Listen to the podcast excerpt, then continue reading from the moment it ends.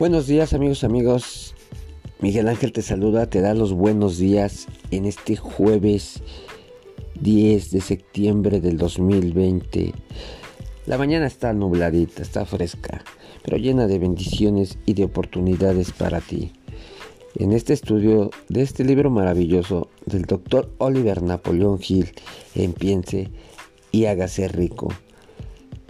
Continuando el estudio de la planificación organizada.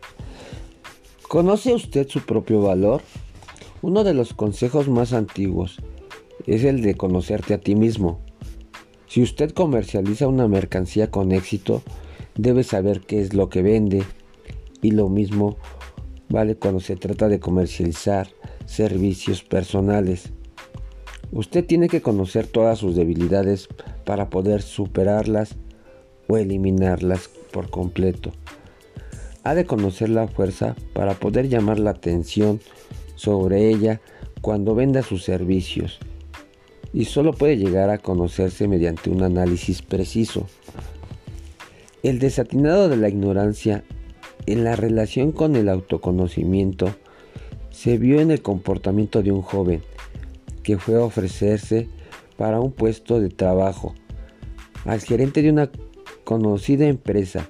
Había causado muy buena impresión hasta que el gerente le preguntó qué salario esperaba.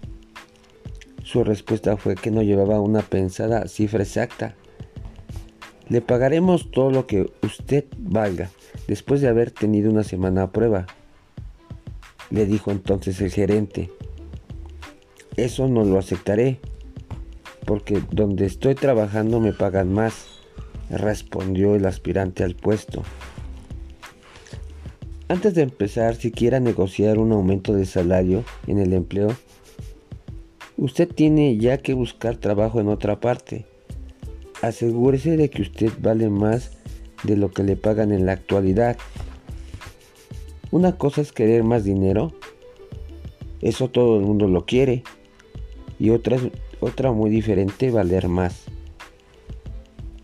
Muchas personas confunden sus deseos con sus merecimientos, sus necesidades o exigencias financieras.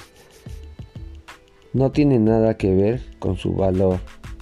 Eso lo establece exclusivamente su capacidad para prestar servicios útiles o para inducir a otros a que los presten. Haga un inventario de sí mismo. Un autoanálisis anual es esencial para la eficacia de comercializar servicios personales, tanto como en los inventarios anuales en los negocios. Además, los análisis anuales deberán revelar la disminución de los fallos y un crecimiento en las virtudes. En la vida uno avanza, se estanca o retrocede. Por supuesto nuestro objetivo tendrá que ser hacia adelante. Un autoanálisis anual deberá ver si ha avanzado y en qué medida lo ha hecho. También revelará si ha retrocedido en algo. La comercialización eficaz de los servicios personales le exige mantenerse en marcha, aun cuando el progreso sea lento. Debe efectuar un autoanálisis a fin de año para que incluya sus resoluciones de año nuevo cualquiera puede mejorar eh, a través de este análisis.